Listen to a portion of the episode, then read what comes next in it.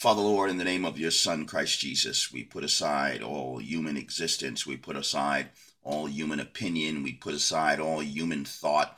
We put aside all the ways of the flesh, Lord. We ask that you take complete control of the situation. We ask that you lift us up in the glory, that you educate us and strengthen us and mature us and purify us, my God, for your will and for your purpose, my God. Not for our personal pleasures, but for your ever increasing glory and the advancement of the kingdom of your Son, Jesus Christ. Our love, my God, for you is unparalleled with anything else on this planet. And where there is anything that rivals our love for you, we go to war with, with it, my God, that we might be able to have the victory in saying you are first and foremost in every aspect of our life. Father God, we pray, my God, that you give us grace. We plead the blood of Jesus, my God. We walk in confidence in Christ Jesus, not confidence in our natural self or confidence in our human being, but confidence in Christ Jesus. We plead the blood over our lives, my God. We humbly submit ourselves in the glory. And Father, we rebuke the fowler for your name's sake, my God, and we stand firm with you.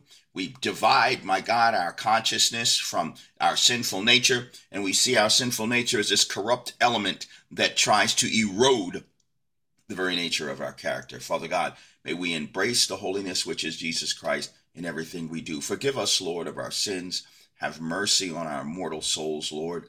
Have mercy on us, Father. Mercy, mercy, knowing that you are holy and we are but flesh, only but a breath exists in our nostrils. But you, my God, the infinite, glorious God, are over all things. How fragile we are in comparison to you, Father. Have mercy on us. We plead the blood of Jesus Christ, my God, as our justification.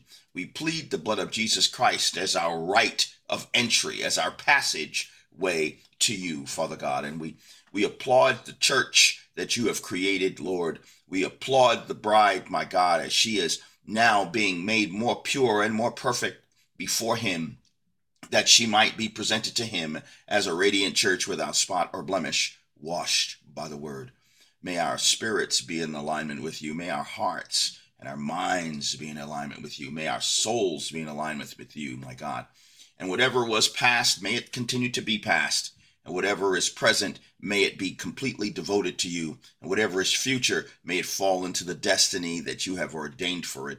And may you make for us, my God, a glorious destiny to be part of the first fruits of the kingdom. Father, we pray these things as we pray for all things in Jesus' mighty name. And the body of Christ says, Can we get an amen in the house of God? Amen. Amen. Praise God. Praise God. And so um, I'm going to apologize on this recording. Amen. Amen. Praise God. Hallelujah.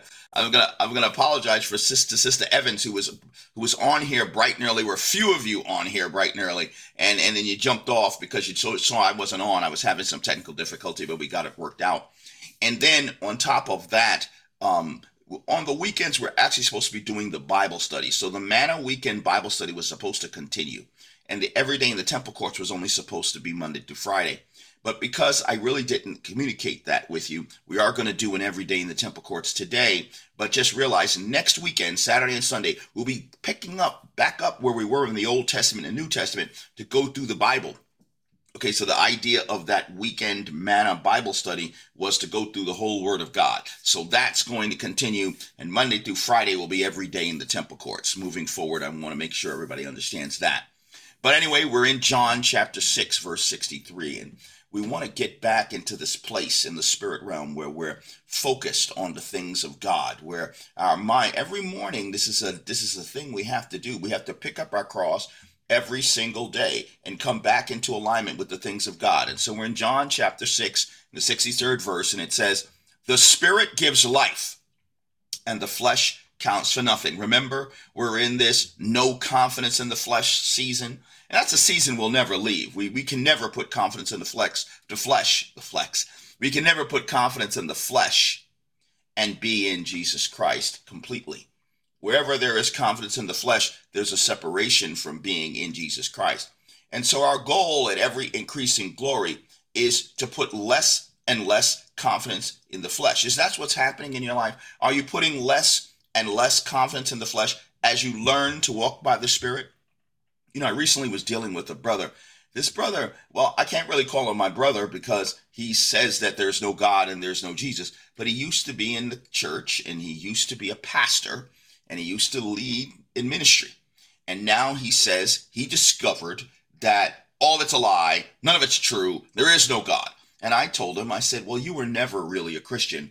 What you were was somebody practicing the religious movements of Christianity but you never actually came in contact with God's Spirit. Well, how do you know that? Because you said that there's no God. So no one who's ever come in contact with God's Spirit comes back with, there's no God. Even the demons know there is a God and they shudder. So it's just amazing that this happens. But why it happens is that while we're learning to walk by the Spirit, we can't just drop the flesh like a bad habit. It takes time, right? It's a process. The spirit gives life, the flesh counts for nothing is a lifelong education, right? You can't just say, okay, the spirit gives life, flesh counts for nothing, drop in the flesh, boom, that's it. I'm following the spirit.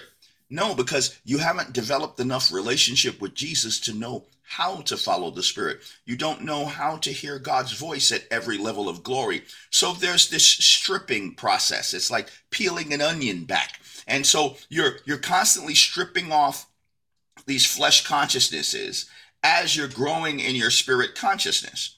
This is why I, a lot of people uh, slam, uh, and this is what I'm talking about with this man. He evidently tried to apply the scriptures without having the actual relationship and just trying to legalistically follow this word. But you can't follow this word legalistically. You've got to follow it spiritually in relationship. And so the spirit gives life and the flesh counts for nothing It's a lifelong sanctifying process. And how we come in contact with it is abiding in the words of Christ Jesus. The words I've spoken to you are spirit and they are life. And then he said, Yet some of you who, yet there are some of you who do not believe. So it requires faith, right, in the words of Christ so that you can grow in the spirit, so that you can strip the value you're giving to the flesh. This is a lifelong endeavor which you go from glory to glory to an ever increasing glory. Hallelujah. And so in our second flagship scripture, which we're going to be in these scriptures, and so you know that's that's this time I read uh, John chapter six verse sixty three and sixty four because that's where we are there. But um, we're going to go to Philippians and we're in this. And finally, my brothers, rejoice. Have you been rejoicing? Where have you not been rejoicing? Where have you not been rejoicing? Yesterday, I thought I lost the keys to my bike you know, I, I do courier work, so I, I ride a bike, and it's, a, it's an electric bike, and and uh, I it's not a motorcycle, and I, I ride around and I do deliveries. You know, I've, I've signed up with different different delivery companies, and I'm doing these deliveries, and so I thought I lost my bike keys, which is basically the key to my income, and I started getting frustrated and irritated. In that moment, I wasn't rejoicing. You say, well, no big deal. You just almost lost your keys. Of course, you're not rejoicing. But you see, at every level of glory, something that wasn't a big deal before now becomes a big deal. Because as an apostle and now being responsible for playing one of the leadership roles in launching this revival, which is well, well overdue, God always communes with us on an activity. So sometimes activities of the Lord are stymied, not because God's unwilling, but because man's unwilling. He's always co-opting with you. He's always always communing with us towards a goal. And sometimes he has to miraculously push his plan forward because we're too slow to move. But sometimes he'll stay still and say, No, we're not going any further until you're ready. So this is what we're doing, but we can't do it until you're ready. And so God's been spending a lot of years getting me ready. And I can't say I've been perf- perfectly cooperative throughout all that time. In fact, I was probably mostly uncooperative through most of that developmental process. So now at this level, it does matter that I wasn't always rejoicing because I need to rejoice in the Lord and rejoice in the Lord always. And again, I say rejoice. So that's not actually in Philippians 3, but most of you are familiar with that scripture, right? It is a scripture. And so it says, finally, my brothers, rejoice in the Lord! Exclamation point. I didn't add that there. It was put in there by the translators. And so, are you rejoicing? Or are you walking in shame, guilt, and fear? Are you worried? Then let us pray. Pray away your worry. First thing you need to do is put confidence in the Spirit of God. Am I in alignment? Am I in obedience? Am I doing what is appropriate in the eyes of the Lord? If that is the case, and I'm doing everything that God is calling for me to do in the moment, then I'm going to be at peace and I'm going to rejoice. Now, if I'm not in that obedience, then I ought to develop a referential fear of God and come into that obedience. So, yes, brothers and sisters, we are called to rejoice. And so, what part of the day didn't you rejoice? Is that possibly something you've exalted above the knowledge of God? You see, it's not a trouble to say these things and to read these things again and again, because you can see that each time we read it, God goes in a little bit deeper. You know, we have this society in which everything has to be new. New this and new that, and new this and new that, and everything has to be new. Don't want to see anything old. Everything's got to be new. New styles, new hairdos, new makeup, new clothes, new cars, new sports. everything new, new, new, new, new, new, new. But God says there's nothing new under the sun. So really what you like is different, different and different and different and different and more different. But the truth of God is that persistence and consistency in the basic elementary principles is the road to maturity. So, on some of that need for newness, you need to learn how to be still. You need to learn how to be still. And some of us, we have um, we have an animosity towards stillness. We we always got to be on the move. We got to find something new and something exciting. I don't want to be bored. This is mundane. It's the same thing. What's new? What's new? What's new? What's new? What's new? But if you haven't yet gone to the level of depths in what's fundamental and elementary, then uh, new becomes just different and you really are going around in a circle and you're not really making any progress though you feel you are because you keep experiencing these new things. Look at the way God made everything. Everything God made, He made from elementary principles. The simplicity of the atom, electrons, protons, and neutrons. Wow. I don't know whether that hit anybody else, but it hit me. So I'm just sharing. Okay everything is built off of these basic fundamental energy elements. Now, they found beneath those elements there are other energy elements at work as well, but all of them work off of some basic fundamental simple principles. And almost every and everything that we know of, every complicated thing we know of is built off of fundamental elementary principles. For the sake of not having good foundation in elementary principles in our habits and ways and style, is the reason why we might be struggling in certain ascensions because we have not learned how to abide in the spirit on certain elementary principles on a consistent and persistent basis to create the momentum to build the complicated developments that we're seeking. I can't say that again. You'll have to listen to the recording. And so Paul goes on to explain how he doesn't consider anything that he has to any profit and to watch out for people who boast in themselves. People who boast in themselves, watch out for them, for they'll look to try to get you to boast in yourself too. But I, who had a right to boast in myself, don't boast in myself at all. I consider any boasting I could do about my natural ability to be of no value and a complete loss for the sake of Christ Jesus. For in Christ Jesus I am found that I lost everything in the natural, that I might come to gain and understand Him. I consider everything in the natural pure garbage in comparison to coming to know the perfection of Christ. Now, if anybody had a reason to boast, I, Paul, had a greater reason, yet I see myself thinking like this. Now, even though I think like this, I haven't perfectly applied it. It is a theology of my heart and mind but not a perfection in my practice.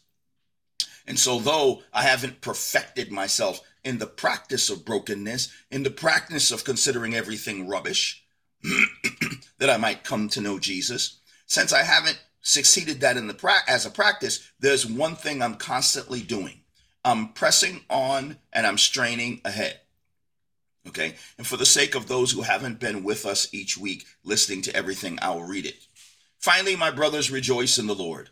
It is no trouble for me to write the same things to you again, as it is a safeguard for you. Watch out for those dogs, those men who do evil, those mutilators of the flesh, For it is we who are the circumcision, we who worship by the Spirit of God, who glory in Christ Jesus, and put no confidence in the flesh, though I myself have reason for such confidence. For if anyone else thinks he has reason to put confidence in the flesh, I have more. I was circumcised on the eighth day of the people of Israel, of the tribe of Benjamin. I'm a Hebrew of Hebrews in regards to the law, a Pharisee, and as for zeal, I persecuted the church. Now, as for legalistic righteousness, I was faultless. But whatever was to my profit, I now consider loss for the sake of Christ. What is more, I consider everything a loss in comparison to the surpassing greatness of knowing Christ Jesus my Lord, for whose sake I have lost all things. I consider them rubbish that I might gain Christ and be found in him, not having a righteousness of my own, but that comes from the law, but that which comes from faith in Christ, the righteousness that comes from God and is by faith. I want to know Christ and the power of his resurrection and the fellowship of sharing in his suffering, becoming like him in his death, and so somehow to obtain to the resurrection from the dead. Now, not that I've already obtained all of this or have already been made perfect, but I press on to take hold of that which Christ has took hold of me. Brothers, I do not consider myself yet to taking hold of it, but one thing I do, forgetting what's behind and straining towards what's ahead, I press on towards the goal to win the prize for God from which God has called me heavenward in Christ Jesus. Now, all of us who are mature should take such a view. Are you letting go of the past, pressing on, and straining towards the things ahead? Are you allowing past fears and past issues to control your consciousness? You see, as we go through this every day in the temple courts, we've got to get down some basic teachings. And it's not about what we think or what we want or what we like. It's about when you decided to become a Christian, you admitted that you were flawed, broken, unable, and incomplete, and unable to save yourself. And you accepted Jesus Christ as your Lord and your Savior. So, for Him to save you as your Lord, you have to look to come into obedience to Him, not into obedience to your feelings, not in obedience to your opinions, not in obedience to your own mindset. You're, you're, you're surrendering, you're offering your life as a living sacrifice. Your holy act of worship is the surrender of your life.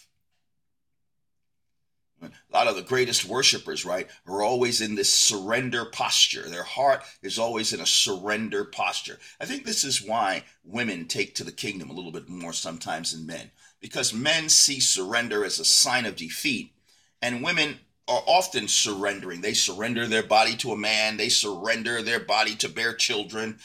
you know, they surrender their life to raise children. Women live a life of surrender. I think in the world, even in the world, a lot of women live a life of surrender, though now we have a lot of women that want to live like men. But in, there was a season in culture where women lived a life of surrender, while a lot of men, they tried to live a life as being the king of the castle.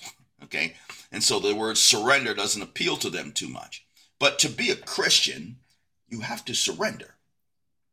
You have to see your flaw, your ineptitude, and then want Jesus to fill you with his righteousness. And so you're always surrendering and resurrendering at every level of glory. You're growing in your wisdom of surrender to the ever increasing glory. And anyone who's done this in righteousness in the spirit can testify I was better when I surrendered than when I was in charge.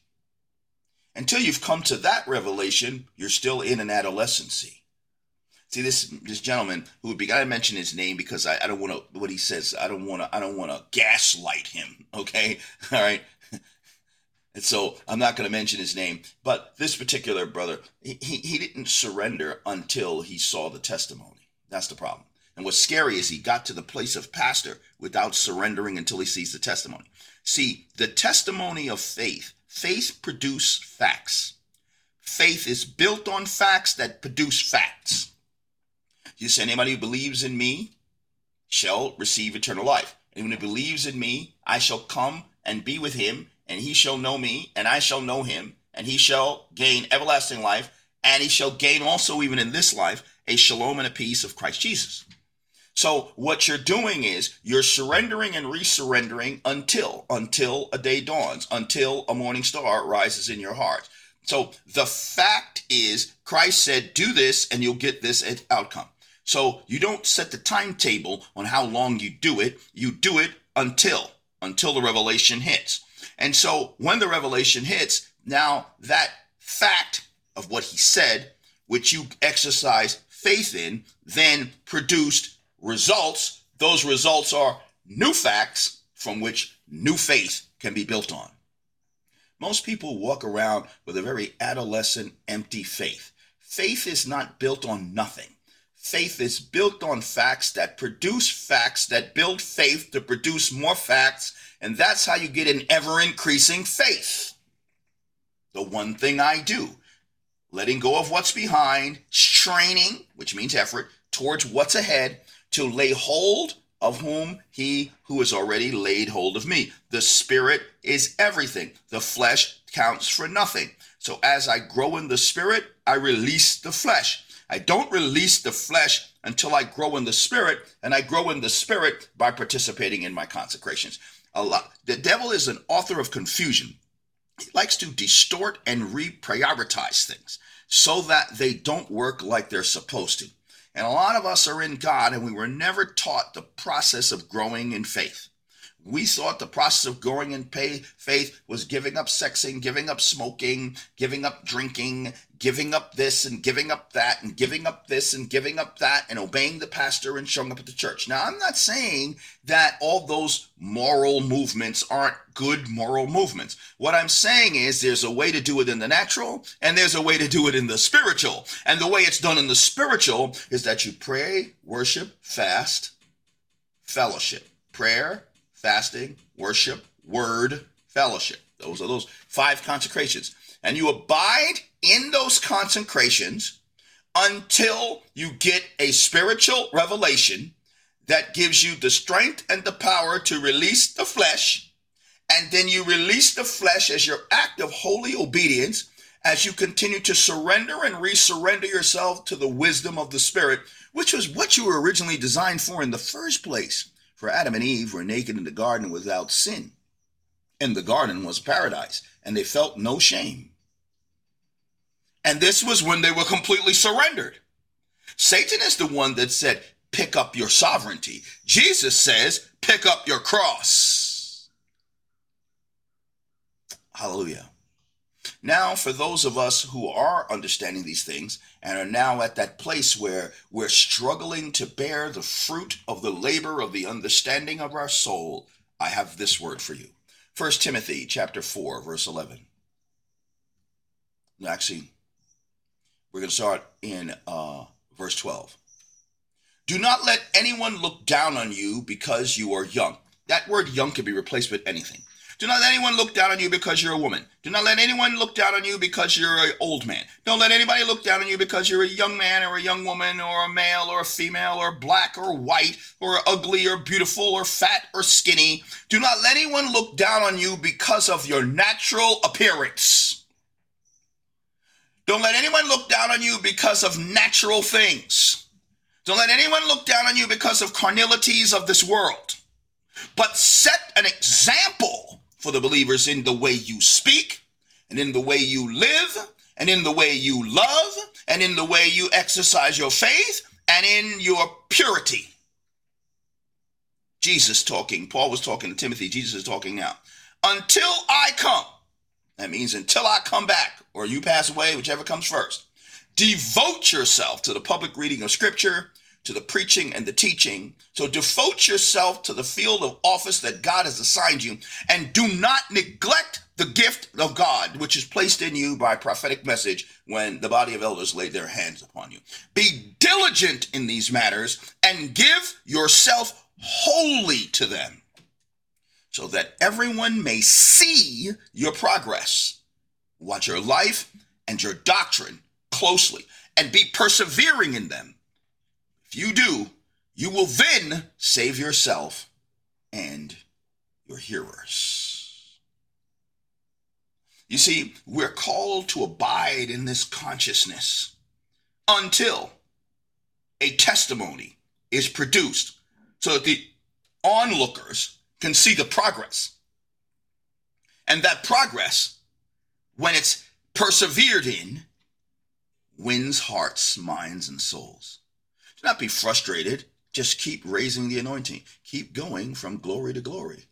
And at some glory, those who were destined to understand will understand. They will see, they will repent, and they will come to God.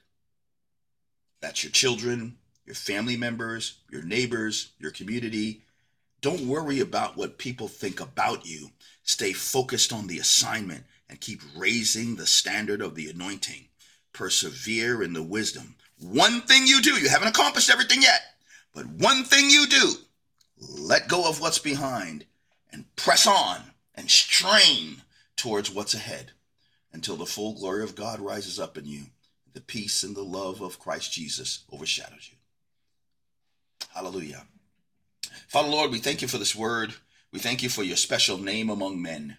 We ask that you continue to move in us, my God, in a powerful way. Continue to sanctify us and purify us, that we might be able to stand in the righteousness and the truth of Christ Jesus. We plead the blood, Father God, and we stand confidently.